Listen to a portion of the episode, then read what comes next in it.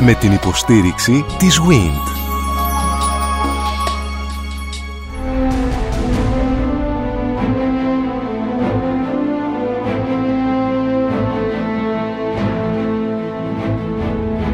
Γνωρίζοντας την Ακρόπολη Μια συναρπαστική σειρά ραδιοφωνικών ντοκιμαντέρ στον Sky 100,3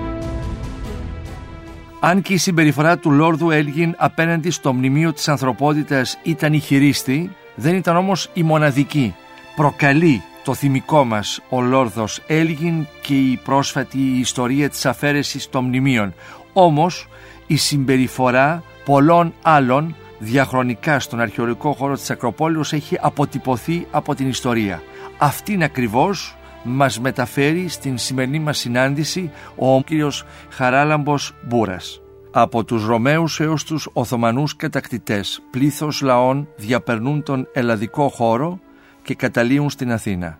Αντικρίζουν τον ιερό βράχο της Ακρόπολης και εκεί, στο μνημείο της ανθρωπότητας, στο ναό του Παρθενώνα, δοξάζουν τον δικό τους Θεό διαχρονικά ο κύριος Χαράλαμπος Μπούρας που δίδαξε ιστορία της αρχιτεκτονικής στο Εθνικό Μετσόβιο Πολυτεχνείο κυρίες και κύριοι αναφέρεται σήμερα στους κατακτητές της Βυζαντινής και μεταβυζαντινής περίοδου οι οποίοι άφησαν το στίγμα τους στον χώρο της Ακροπόλεως.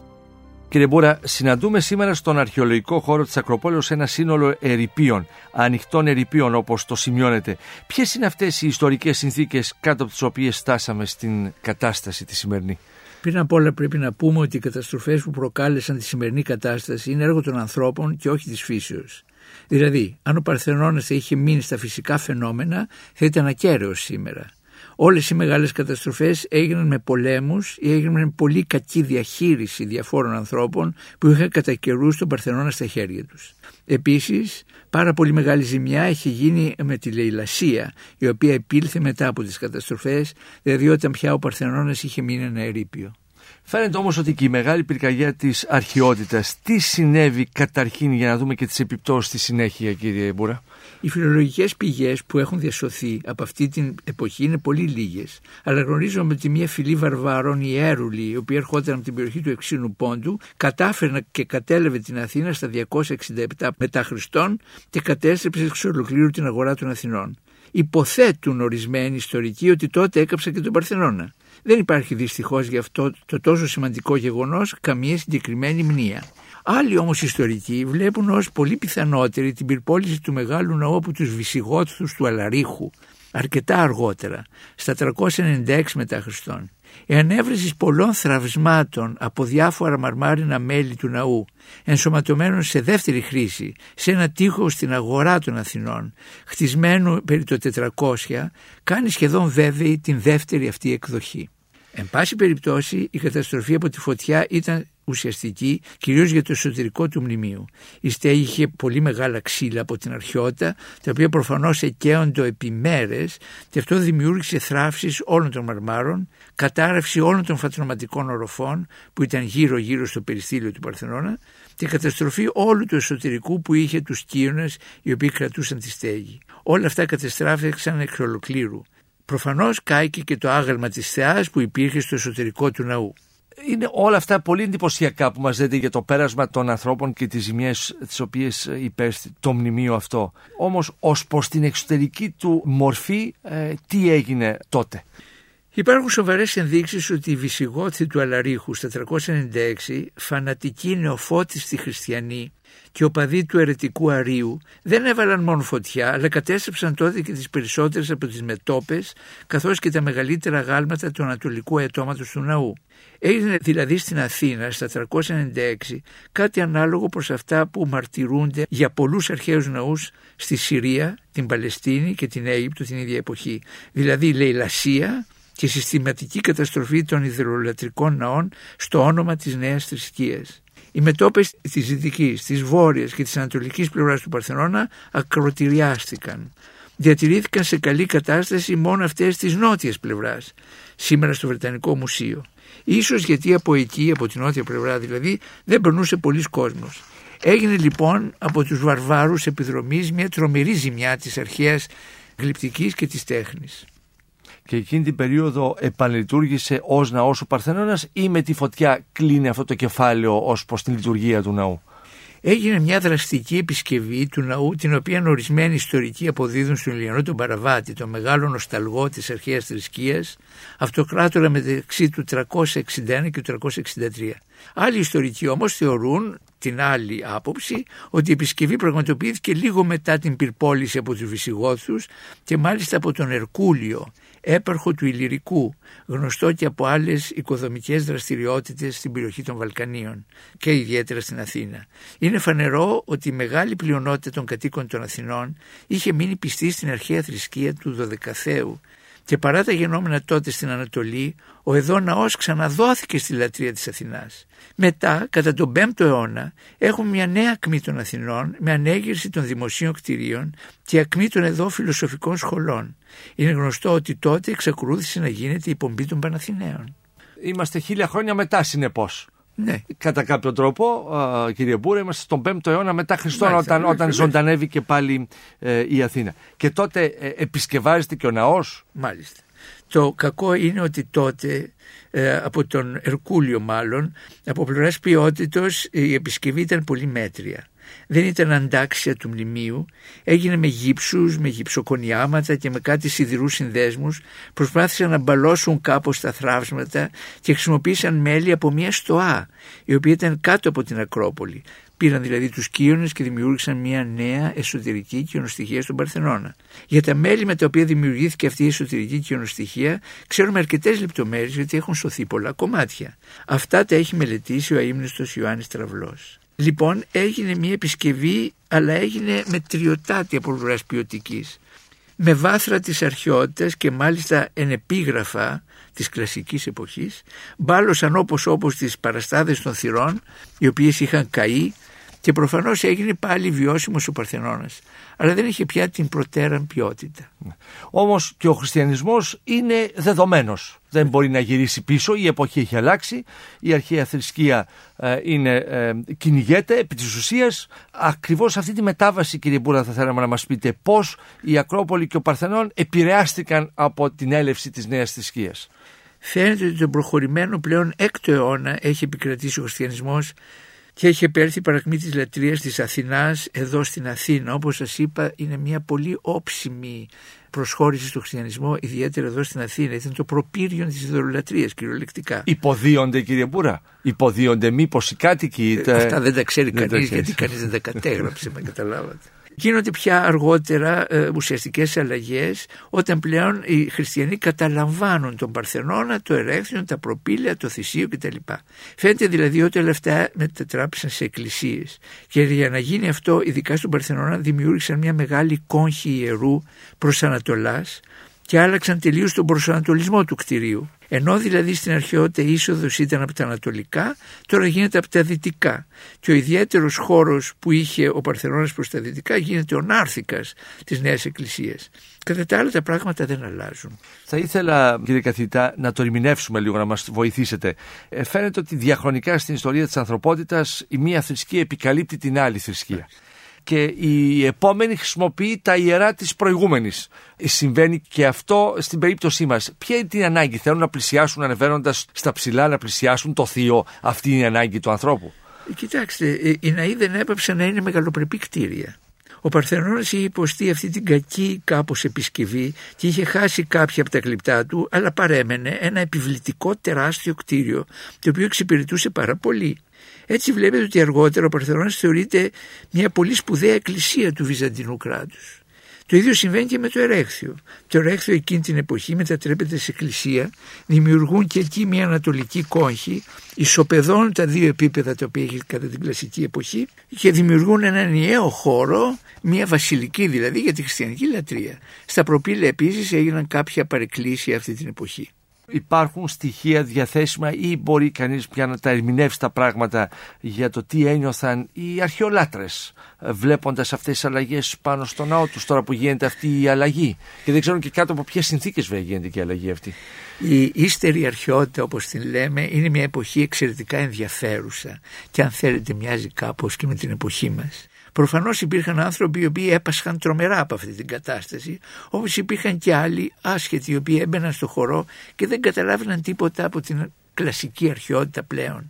Αυτό το καταλαβαίνουμε πολύ καλά όταν δούμε το μεγάλο νοσταλγό του αρχαίου κόσμου, όπως σας έλεγα, τον ίδιο τον αυτοκράτορο Ιουλιανό, ο οποίος όταν πήγε στην Αντιόχεια, μια πόλη σφίζουσα και σπουδαία εκείνη την εποχή, αντιμετώπισε τους χριστιανούς, οι οποίοι τον ηρωνεύονταν, τον κοροέδευαν κτλ.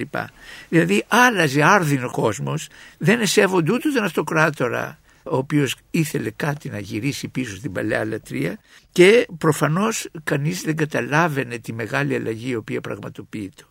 Το νιώθουμε και σήμερα αυτό κύριε καθηγητά, ότι γίνονται οι αλλαγές αν δεν τις συνειδητοποιείς γιατί μετέχεις πιθανώς σε αυτές. Όμως στη συνέχεια τον επόμενο αιώνα αρχίζουν και διασχίζουν τον ελλαδικό χώρο και άλλες φυλές. Ε, έχουμε την είσοδο των Σλάβων, των Αράβων. Εκεί τι επέρχεται σε όλο αυτό το μνημείο, ε, ποιες αλλαγές; Οι Αφαροσλάβοι, δηλαδή οι σλαβικές φυλές οι οποίες κατεβαίνουν προς τα κάτω και οι οποίες αλλού διατηρήθηκαν και αλλού όχι, ήρθαν και στην Αθήνα. Στην Αθήνα υπάρχει όμως ιστορικό πρόβλημα, αν κατελήθη πράγματι ή όχι. Το πράγμα είναι ασαφές. Στην αγορά λέγουν ότι υπάρχουν στοιχεία καταστροφών και αυτή την εποχή, δηλαδή στα τέλη του 6ου, μετά το 580 μετά Χριστόν και τον 7ο αιώνα μετά Χριστόν. Πάντως κοιτάξτε, η Αττική, στην αστική σλαβικά τοπονύμια δεν υπάρχουν. Αυτό σημαίνει ότι ποτέ δεν εγκαταστάθηκαν εδώ οι Σλάβοι και μπορεί να πέρασαν κάποια στιγμή και προωθήθηκαν προς την Πελοπόννησο. Ναι ούτε στην Πάρνηθα, γιατί σε κάποιους χάρτες της Πάρνηθα συναντάει κάποιος, έτσι, κάποια ονόματα τα οποία φέρνουν προς σλαβική ρίζα. Νομίζω, νομίζω ότι δεν είναι σλαβικά ονόματα, αλλά είναι αρβανίτικα μεταγενέστερα. Οπότε ε, το διαχωρίζουμε αυτό και ε, αναφορικός λοιπόν, με τον λοιπόν, χώρο της ε, Ακρόπολης. Λοιπόν την εποχή αυτή η Ακρόπολης γίνεται πάλι ένα κάστρο. Δηλαδή είναι φανερό ότι έχει υποβαθμιστεί τελείως η πόλη. Εξάλλου όλος ο αστικός πολιτισμός της αυτοκρατορίας έχει υποστεί καθίζηση. Και τα κάστρα είναι πολύτιμα διότι ο πληθυσμός της υπαίθρου, ο δυστυχής κάτοικος, βρίσκει στα κάστρα προστασία. Η Ακρόπολη λοιπόν γίνεται κάστρο και πιθανότητα κάποια στιγμή, αν πράγματι φτάσανε εδώ κάτω οι Σλάβοι, όλος ο κόσμος συγκεντρώθηκε μέσα στην Ακρόπολη και καταλαβαίνετε τι σήμαινε αυτό εκείνη την εποχή. Βελτίωσαν κάπως τις οχυρώσεις, ξέρουμε ότι έκαναν συμπληρωματικά τείχη κτλ. Αν και δεν υπάρχουν κάποια ιδιαίτερα τεκμήρια επεμβάσεως εκείνη την εποχή επάνω στο βράχο αυτά τα τείχη έφταναν να καλύψουν τον ναό, δηλαδή πώς ήταν διαμορφωμένα για να το καταλάβουμε. Ε, σε σχέση με το σήμερα πάντα. Ήταν πολύ ψηλότερα από αυτά που βλέπουμε σήμερα και προφανώς δεν ξέρουμε λεπτομέρειες διότι αργότερα αυτά τα τείχη απομακρύνθηκαν και ξανά έγιναν κατά την φράγκικη εποχή όταν ισχυροποιήθηκε το κάστρο των Αθηνών. Θέλω να πω ότι με όλα αυτά υποθέτουμε και τα ξέρουμε μόνο εμέσως από διάφορες πληροφορίες αλλά δεν είναι καθόλου σίγουρα. Στην Βυζαντινή περίοδο πια, ποια είναι η αντίληψη της Κωνσταντινούπολης προς την Αθήνα και ποια είναι η αντίληψη των αυτοκρατόρων ως προς το ίδιο το μνημείο; Η κατάσταση αργότερα βελτιώνεται πάρα πολύ. Δηλαδή τον 10ο, τον 11ο και τον 12ο αιώνα η Ελλάδα φαίνεται ότι είναι μια ευτυχής χώρα. Υπάρχει ειρήνη μετά από τους πολέμους με τους Βουλγάρους και με τους Άραβες, ε, μετά δηλαδή την κατάληψη της Κρήτης πάλι από τους Βυζαντινούς το 1961 ο πληθυσμός αυξάνεται, η οικονομία αναπτύσσεται. Οπότε αλλάζουν αρκετά επί τα βελτίο η κατάσταση και τότε ακριβώς συμβαίνουν ορισμένα γεγονότα τα οποία είναι σημαντικά, σημαδιακά θα έλεγα. Το 840 ήδη τον 9ο αιώνα η Αθήνα ανακηρύσσεται Μητρόπολης, δηλαδή είναι ένα κέντρο θρησκευτικό σημαντικό. Ελέγχει τμήμα της Ευβίας, όλη τη Βιωτία, τα νησιά κτλ. Γίνεται δηλαδή μια επαρχιακή πρωτεύουσα αρκετά σημαντική. Θεωρείται από τους ιστορικούς σταθμός ότι στα 1018 ο Βασίλειος ο δεύτερος, ο λεγόμενος Βουλεροκτόνος, κατεβαίνει στην Αθήνα ο ίδιος και πηγαίνει στον Παρθενώνα για να καταθέσει τα ευχαριστήρια στην Θεοτόκο, κομίζει δώρα τα οποία προσφέρει στο ναό και μετά αποχωρεί με το στράτευμά του. Ο ναός από τότε ξέρουμε ότι είναι πια ένα προσκύνημα, πανελλαδικό προσκύνημα. Διάφοροι άνθρωποι από την Ελλάδα και έξω από την Ελλάδα έρχονται στην Αθήνα μόνο και μόνο να προσκυνήσουν την Παναγία την Αθηνιώτησα μέσα στον Παρθενώνα. Τι ακριβώς συμβαίνει δεν γνωρίζουμε. Αν δηλαδή το μεγάλο όνομα οφείλεται σε μια εικόνα ή στον ίδιο τον ναό. Δεν ξέρουμε δηλαδή τι ήταν το πιο σπουδαίο. Εκείνο που έχει σημασία είναι ότι όλους αυτούς τους αιώνες η Αθήνα είναι ένα επαρχιακό κέντρο σπουδαίο και το προσκύνημα στον Παρθενώνα είναι επίσης πολύ σημαντικό. Τον 12ο αιώνα προς το τέλος της περίοδου έχουμε περισσότερες πληροφορίες και μάλιστα για επισκευές στον Παρθενώνα. Κάποιος λοιπόν με το επώνυμο Αγιοθεοδωρήτης, Μητροπολίτης των Αθηνών, κάνει έργα συντηρήσεως και ορισμένες αποκαταστάσεις στον Παρθενώνα και έχουμε ε, επιγραφές από αυτά και διάφορες έμεσες πληροφορίες. Φαίνεται ότι τότε κατά τις ε, έρευνες του κυρίου Κορέ άλλαξε η κόγχη του ιερού γκρέμισαν την μεγάλη παλαιοχριστιανική κόγχη και έφτιαξαν μια μικρότερη η οποία και επέζησε μέχρι τα νεότερα χρόνια μέχρι ότου έγινε δηλαδή η μεγάλη έκρηξη των Παρθενών. Ποιος τα έχει καταγράψει όλα αυτά κύριε Μπούρα; Ουσιαστικά έχουμε ορισμένες επιγραφές και όσα έγραψε ο τελευταίος από τους Ορθόδοξους Μητροπολίτες απάνω στην Ακρόπολη ο Μιχαήλ Χωνιάτης. Ο Μιχαήλ Χωνιάτης ήταν από μια αριστοκρατική οικογένεια του Βυζαντίου με σπουδαίους συγγενείς κτλ. που τον έστειλαν Μητροπολίτη εδώ στην Αθήνα. Του κακοφαινόταν διότι η επαρχία δεν ήταν αυτό που ήξερε από την αριστοκρατία της Κωνσταντινούπολεως αλλά εν πάση περιπτώσει εδώ αγάπησε τον τόπο και έγραψε μια σωρία επιστολών μέσα από τις οποίες βγαίνουν διάφορες πληροφορίες. Για την Παναγία την Αθηνιώτηση έχει γράψει μάλιστα και ένα ποίημα το οποίο έχει διατηρηθεί. Όλα αυτά τα κείμενα τα έχουμε. Την ίδια εποχή φαίνεται ότι μέσα στα προπήλαια έχει δημιουργηθεί η κατοικία πλέον του Μητροπολίτη που έμενε πάνω στην Ακρόπολη. Σε μία από τις οποίες επιστολές τους λέει ότι μένω στην ακρόρια της Ακροπόλεως, δηλαδή στο ψηλότερο σημείο των Αθηνών. Επίσης φαίνεται ότι τώρα το Ερέχθιο παρέμεινε εκκλησία και γι' αυτό οι πληροφορίες είναι πάρα πολύ λίγες. Εμέσως μόνο διαπιστώνεται. Το τέλος των πραγμάτων αυτής της εποχής έρχεται με την ε, κατά κάποιο τρόπο διάλυση της αυτοκρατορίας όταν διάφοροι επιμέρους άρχοντες προσπαθούν να καταλάβουν την εξουσία. Και τότε ο Λέονς Γουρός ένας επαναστάτης από την περιοχή της Αργολιδοκορινθίας επέρχεται εναντίον των Αθηνών και στο τέλος βάζει φωτιά στην πόλη. Όλος ο κόσμος έχει μαζευτεί μέσα στην Ακρόπολη. Ο ίδιος ο Χωνιάτης οργανώνει την άμυνα τότε. Ο Σγουρός δεν καταφέρει να την εκπορθήσει γιατί ήταν ισχυρότατο το κάστρο και αποχωρεί. Πήγε προς τη Θήβα και εκεί πλέον αργότερα θα συναντήσει και τους Σταυροφόρους. Την αμέσως επόμενη χρονιά ευθύς κατεβαίνουν οι Φράγκοι οι Σταυροφόροι προς τα κάτω, προς την στερεά Ελλάδα και την Αθήνα.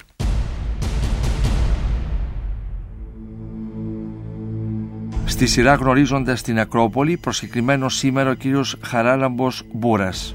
Ο κύριος Μπούρας δίδαξε ιστορία της αρχιτεκτονικής στο Εθνικό Μετσόβιο Πολυτεχνείο. Μας περιγράφει την ιστορική περίοδο των Βυζαντινών και μεταβυζαντινών χρόνων όπου κατακτητές καταλύουν στην Αθήνα, έχουν διαπεράσει τον ελλαδικό χώρο και εκμεταλλεύονται τον χώρο της Ακροπόλεως είτε για να διαμένουν οι προύχοντές τους πάνω στον βράχο είτε για να δοξάσουν τον Θεό τους και την πίστη τους στο ναό του Παρθενώνα. Η ιστορία είναι απολύτως γοητευτική. Αφεθείτε. Κύριε Μπούρα, διανύουμε την περίοδο που μας έχετε αφήσει δει στη στιγμή που αρχίζει η κάθοδος των Φράγκων.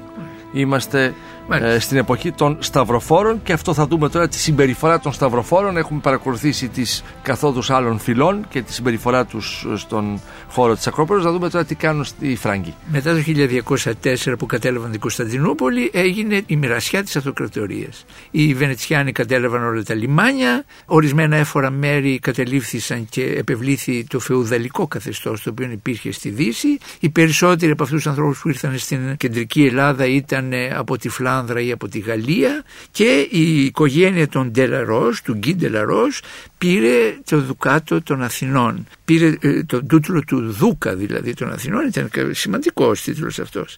Αυτοί κατέλαβαν και την Ακρόπολη. Δεν έκαναν ουσιώδεις αλλαγές στον Παρθενώνα, ίσως άλλαξαν μόνο την είσοδο, γιατί υπάρχει μια ένδειξη ότι έκαναν μια διαφορετική πύλη σαν τις ρωμανικές εκκλησίες, με ένα κάθετο υποστήλωμα στον άξονα της μεγάλης πύλης. Κατόπιν επισκευάζουν βέβαια τα τείχη και αργότερα κάνουν μια πολύ μεγάλη επέμβαση στα προπήλαια τα οποία μετατρέπονται σε ένα μεγάλο παλάτι πλέον εξαιρετικά οχυρό και προς τα μέσα και προς τα έξω. Δηλαδή μπορούσαν να μηνθούν και μετά την κατάληψη της Ακροπόλεως και να μηνθούν βέβαια από τους έξωθεν ερχομένους εχθρούς.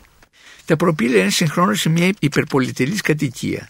Το Δουκάτο δεν έζησε πολύ διότι επήλθαν οι Καταλανοί αργότερα οι οποίοι κατά κάποιο τρόπο ήταν άλλοτε μισθοφορικά στρατεύματα για τους Βυζαντινούς αλλά κάποια στιγμή έμειναν μόνοι τους και επεδόθησαν πλέον σε λαιλασίες και κάποια στιγμή έγινε μεγάλη μάχη στην Κοπαίδα, νικήθηκαν οι Σταυροφόροι, οι Γάλλοι και οι Φράγκοι και τότε οι Καταλανοί κατέλαβαν, οι Καταλάνοι κατέλαβαν ορισμένες περιοχές μεταξύ των οποίων και την Αθήνα, στην οποία την είχαν ένα μεγάλο χρονικό διάστημα. Και αυτό που είναι χαρακτηριστικό είναι ότι ενώ κατά τη Φραγκοκρατία υπήρξε μια ευτυχής εποχή για τους Αθηναίους, οι Καταλάνοι ήταν πάρα πολύ σκληροί και μείωσαν πάρα πολύ την κατάσταση εδώ στην Αθήνα. Τώρα ο Παρθενώνας έχει γίνει μια εκκλησία καθολικού δόγματος. Τα προπήλαια όπως σας είπα έγιναν παλάτι και οχυρό και γίνονται νέες οχυρώσεις γύρω από την Ακρόπολη. Δημιουργείται δηλαδή το ριζόκαστρο. Σύμφωνα με τις ε, απόψεις που είχαν οι δυτικοί περί οχυρώσεων έπρεπε να υπάρχει μια πρώτη γραμμή αμήνης και έτσι κατασκεύασαν ένα άλλο τείχος γύρω από την Ακρόπολη, το ριζόκαστρο, το οποίο τα λείψανα βρίσκονται τώρα δια σκαφών. Θέλω να καταλάβουμε το εξής ε, και να μας βοηθήσετε, κύριε καθηγητά. Εμείς έχουμε μια εικόνα για τα προπήλαια. Πού ήταν τα δώματα; Δηλαδή, λέτε ότι ε, έγινε σαν παλάτι. Πώς ήταν το χορταξικό εκεί; Χώρισαν την υπόστηλη αίθουσα σε διαφόρους χώρους. Διαμόρφωσαν την πρόσωψη τη δυτική, η οποία ήταν σε αρίστη κατάσταση, τη διαμόρφωσαν σαν είσοδο του παλατιού. Και όλοι εθαύμαζαν ότι ο Δούκας των Αθηνών και αργότερα οι Ατσαγιόλοι, ότι είχαν αυτές τις καταπληκτικές οροφές της μαρμάρινες, τις οποίες εθαύμαζαν όλοι. Προς τα εμέσα δημιουργήθηκαν ε, προμαχώνες από αυτούς τους ε, τριγωνικούς προμαχώνες, ε, τους οποίους είχε είχε επισημάνει από παλιά ο τραυλός και έχουμε διάφορα πράγματα. Ειδικά για αυτή την περίοδο έχουμε το βιβλίο του κυρίου Τάσου Τανούλα το οποίο είναι πολύτιμο η διδακτορική του διατριβή και η οποία αφορά, αφορά ακριβώς στη διαμόρφωση αυτού του παλατιού τη μεσαιωνική φάση των προπηλαίων. Ναι. Ο ίδιος ο ναός είχε ε, εσωτερικό χώρο, πώς πώς να τον φανταστούμε τότε αυτή την, την, περίοδο; Ο, ο, Παρθενώνας ναι. είχε μείνει αμετάβλητος. Δηλαδή έγινε καθολική εκκλησία, σας είπα άλλαξαν ενδεχομένως μόνο την είσοδο. Τίποτα άλλο δεν άλλαξε. Εξάλλου πρέπει να φανταστείτε ότι δεν υπήρχε κάποιος λόγος ειδικός να αλλάξουν κάτι. Μια εκκλησία ήταν, μια εκκλησία έμεινε. Παναγία ήταν Αθηνιώτης, αλλά Νότρ Ντάμ την είπαν αργότερα. Και ε, φτάνουμε πια μετά την άρρωση της Κωνσταντινούπολης στην περίοδο των Οθωμανών, mm. οι οποίοι Πώς συμπεριφέρονται λοιπόν στο μνημείο; Μετά το 1453 βέβαια το Βυζαντινό κράτος πάβει να υπάρχει. Οι Τούρκοι κατεβαίνουν προς τα κάτω και ήδη το 1456 έχουν έλθει στην Αθήνα. Αφού δεν υπήρχε κεντρικό κράτος καταλαβαίνετε ότι και η πόλη παρεδόθη αμαχητή. Ο ίδιος ο Μωάμεθ, ο κατακτητής, κατέβηκε και ήρθε στην Αθήνα και μάλιστα γράφουν οι ιστορικοί ότι έδωσε προνόμια στους Αθηναίους επειδή λέει εθαύμαζε την αρχαιότητα αν αυτό είναι δυνατόν σε έναν ε, άνθρωπο όπως ήταν ο Μωάμαθ εκείνη την εποχή. Εν πάση περιπτώσει ο Παρθενώνας μετατρέπεται σε τζαμί, τέμενος δηλαδή προσευχής. Οι αλλαγές είναι ελάχιστες. Προστίθεται μια επέκταση στο παλιό καμπαναριό που είχαν φτιάξει οι Βυζαντινοί και γίνεται ένα είδος μιναρέ και την ίδια στιγμή η Ακρόπολης γεμίζει σπίτια γιατί η τουρκική φρουρά μένει μέσα στην Ακρόπολη. Δεν εμπιστεύονται να μείνουν έξω και έτσι γίνεται ένα κάστρο πάλι η Ακρόπολης ενώ τα προπήλαια και το ερέχθιο γίνονται κατοικίες. Ξέρουμε ότι αργότερα το ερέχθιο στέγασε το χαρέμι του διοικητή και έτσι πέρασε ένα ε, πολύ μεγάλο χρονικό διάστημα μέχρι να έρχεται η επόμενη πλέον περίοδος, δηλαδή όταν αρχίζει να δημιουργείται καλλιτεχνικό και ιστορικό ενδιαφέρον για την Ακρόπολη.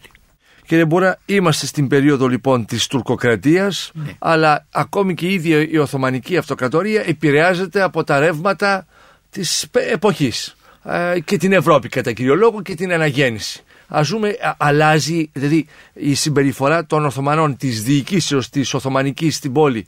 Παίρνει, τραβάει αυτά τα μηνύματα ως προς τα μνημεία που έχουν πάνω. Ξέρουν να τα διαχειριστούν δηλαδή, ή απλώς το έχουν εκεί ως χώρο που μένουν και είναι το διοικητήριο; Η ερώτηση είναι πολύ σωστή δεν είχαν καμία απολύτως σχέση με την αναγέννηση. Δεν ξέρανε τι ήταν αυτό που το οποίο διαχειρίζονται.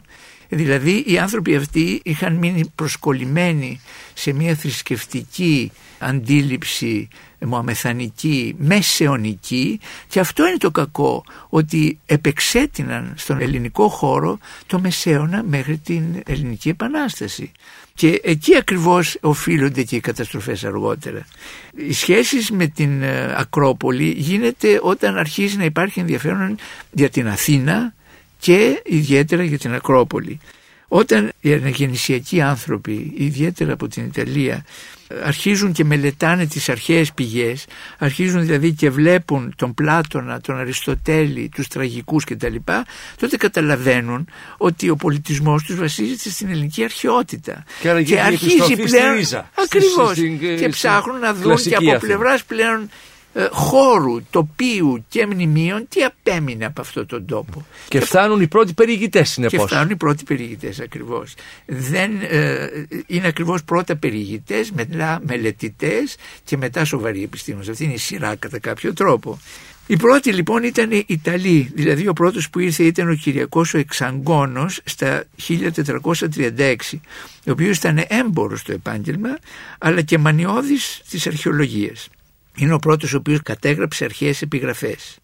Ε, για τον Κυριακό ξέρουμε πάρα πολλά πράγματα, διότι έχουν σωθεί τα σημειωματάρια του. Εδώ στην Αθήνα ήθελε να βρει στοιχεία από επιγραφές, δηλαδή να βρει ιστορικά στοιχεία απευθείας. Γι' αυτό βλέπετε ότι μετέγραψε πάρα πολλές επιγραφές, γυρίζοντας άλλωστε και στην Πελοπόννησο, κάτω, στη Μεσίνη, παντού. Αυτή τη δουλειά έκανε. Είναι Ιταλική καταγωγής ο Κυριακός. Από την Αγκώνα. Από την Αγκώνα. Μάλιστα, δεν είναι κατάλαβα. Ναι. ναι. Λοιπόν, ε, αυτός ε, κατά κάποιο τρόπο θεωρείται ο πρωτοπόρος των ερευνητών.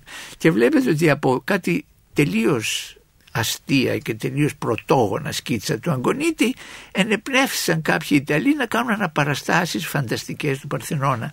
Αλλά αυτά όλα πώς να σας πω, είναι πλέον λεπτομέρειες ενός ρεύματος το οποίο ξεκινάει πολύ νωρίς. Βλέπετε αυτός δεν έχει πέσει πρώτης ακόμα. Αλώσεως πρώτης αλώσεως είχε έρθει εδώ. Και ο Αγκονίτης είχε σχέσεις βέβαια περισσότερο με τους ε, Φράγκους οι οποίοι κρατούσαν ακόμα τα νησιά.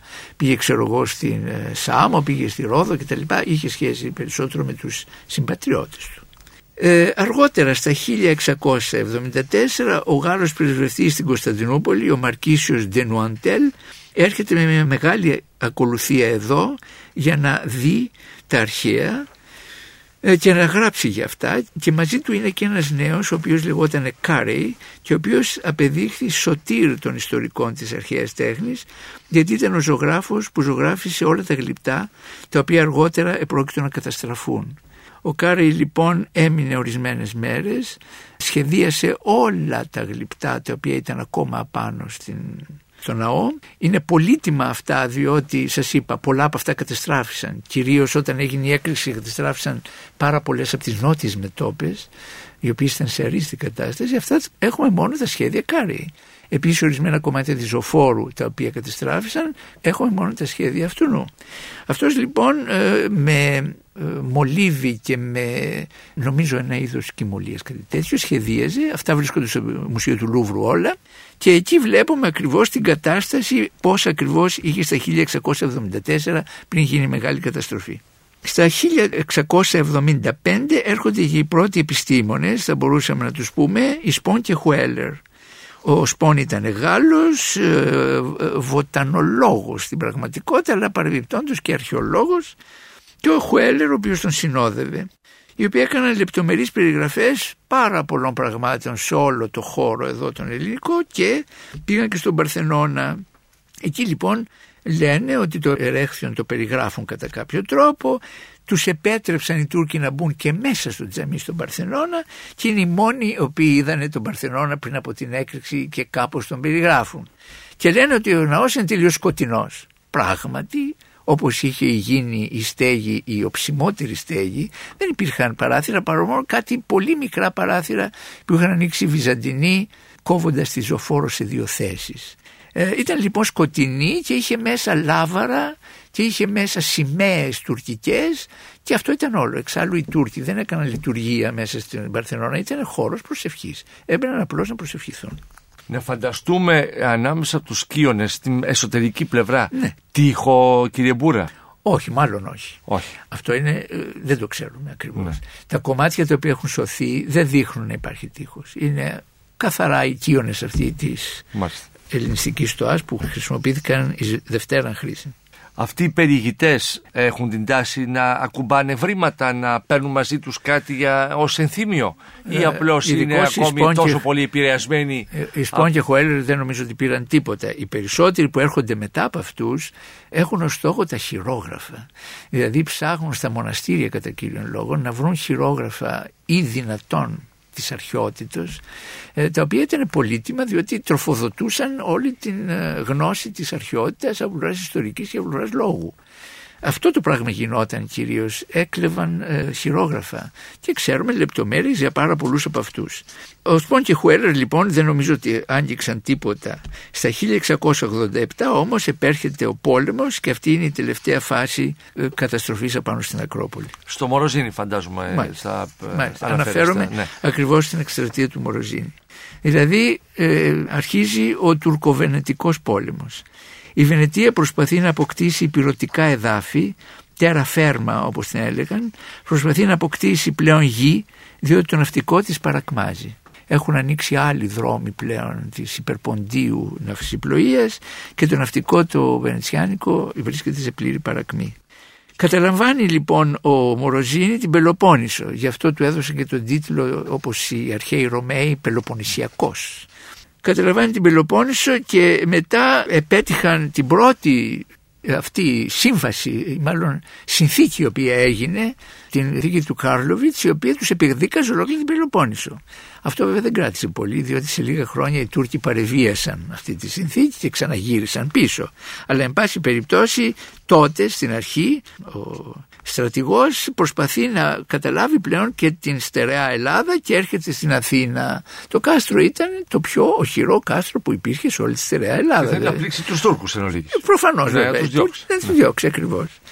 Τα πράγματα, οι λεπτομέρειες είναι αρκετά γνωστές. Οι Αθηναίοι αναγκάστηκαν να μετικήσουν εκείνη την εποχή, διότι άρχισαν οι βομβαρδισμοί.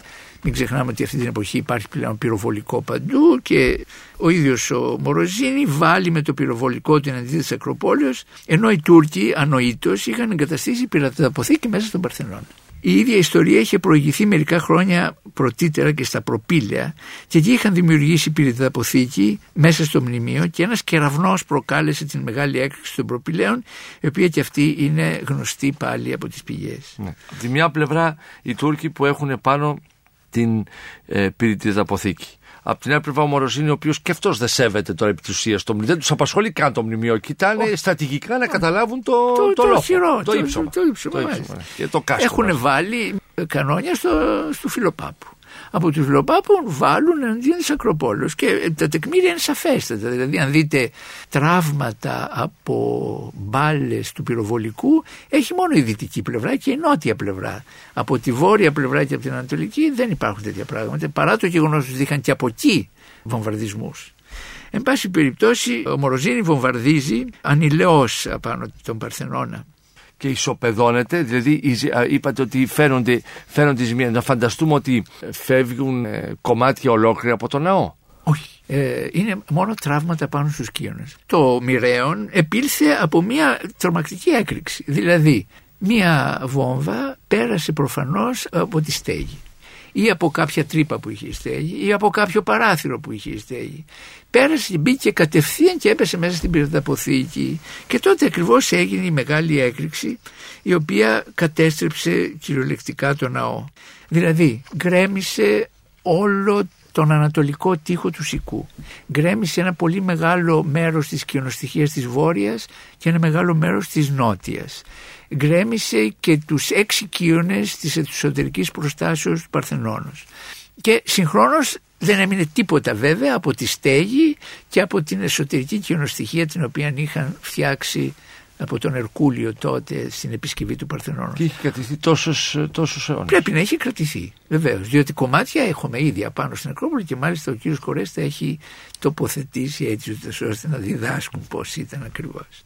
Συνεπώς, κύριε Μπούρα, ο Μοροζίνη βομβαρδίζει τον πασά της πόλης. Όπου επάνω και το χαρέμι. Μάλιστα. Αλλά αυτοί δεν σέβονται ούτε το, και το τζαμί τους. Δηλαδή το έχουν κάνει πριν τα αποθήκη, δεν σέβονται ούτε και το λατρευτικό τους χώρο. Ακριβώς. Δεν ναι. σέβονται τίποτα. Προφανώς κατά την έκρηξη σκοτώθηκαν εκατοντάδες άνθρωποι δεν έμεινε τίποτα πάνω από πλευρά, όλα αυτά τα σπίτια και τα λοιπά, τα εσάρωση η έκρηξη. Παρεδόθηκε όλο το κάστρο την επαύριον, παρεδόθηκε, αναγκάστηκε να παραδοθεί στους ε, Βενετούς και όπως σας είπα ήταν μια εφήμερη νίκη, διότι μετά από ελάχιστο χρονικό διάστημα αναγκάστηκαν να εγκαταλείψουν τη Στερεά Ελλάδα και αργότερα και ολόκληρη την Πελοπόννησο κατέβηκαν ακάθεκτα τα τουρκικά στρατεύματα. 1715 τελειώνει η περιπέτεια του Βενετοτουρκικού πολέμου. Θέλω να μείνουμε λίγο ακόμη στη φθορά κύριε Μπούρα. Λέτε ότι ε, πέρασε η μπάλα ίσως από μια τρύπα, από τη στέγη, ίσως από ένα παράθυρο και που έκανε που προκάλεσε την ανάφλεξη στην πυρήτη αποθήκη. Όμως οι προηγούμενες μπάλες που κτυπούσαν το μνημείο του έκαναν απλώς φθορά. Είχαν τέτοια αντοχή, οικείονε. Αυτό ε, είναι, ε, αυτό το, και, είναι ε, και εντυπωσιακό. Βεβαίως, ναι. μπορείτε να δείτε ωραιότατα στη δυτική πλευρά. Είναι σαφέστατες τα χτυπήματα από τις μπάλες αυτές, τα οποία έκαναν ένα τραύμα βάθους τεσσάρων πόντων, τριών πόντων, κάτι Τίποτε επί της ουσίας. Τίποτε, ε, βέβαια, διότι οι μάζες του μαρμάρου είναι τεράστιες και μια βόμβα πόσο, πόση μάζα είχε, πολύ μικρότερη μάζα. Ξαναέρχομαστε πάλι στο θαύμα της κατασκευής. Βεβαίως. Να σηκώσεις αυτούς τους τόνους του μαρμάρου και να κάνεις τους κύονε και να στηρίξεις τη στέγη και τα ετώματα και όλα αυτά. Βεβαίως. Και αν σκεφτείτε ότι η δυτική πλευρά μετά από αυτή τη φοβερή έκρηξη διατηρήθηκε σε αρίστη κατάσταση. Δεν είναι τίποτα. Πρέπει να προσθέσω κάτι ότι αυτή η αντίληψη ότι ε, είναι πολύ στερεός ο ναός ήταν και η αντίληψη και των Τούρκων οι οποίοι έκαναν την ε, επιλογή εκεί να, φάνε, να πάνε εκεί την πυρήνα. Κάτι άλλο το οποίο δεν είναι ναι. πολύ γνωστό είναι ότι ο Μουροζίνη προσπάθησε να αποσπάσει ορισμένα γλυπτά από το δυτικό αέτομα.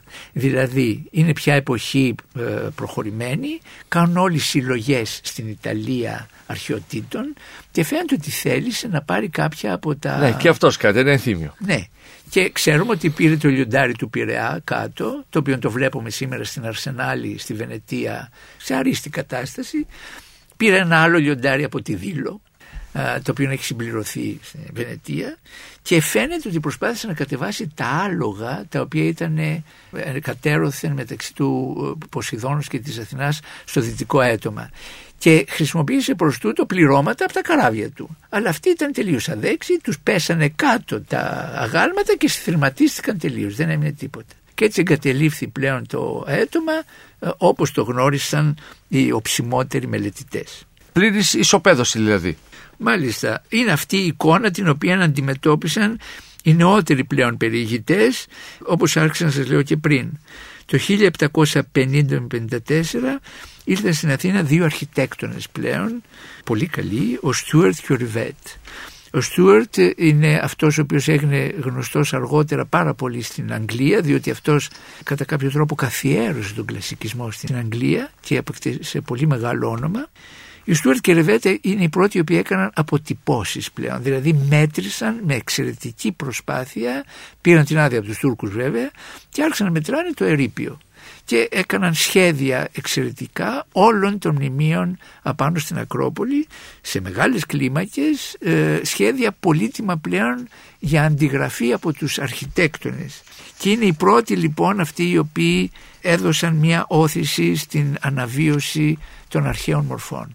Θέλω να επιμείνω σε αυτό λιγάκι. Οι αναγεννησιακοί στην Ιταλία ήξεραν πολύ περισσότερο τα ρωμαϊκά μνημεία και υπήρχε μια εντύπωση ότι τα ρωμαϊκά αντιπροσωπεύουν το κλασικό πνεύμα. Δεν ήταν σωστή.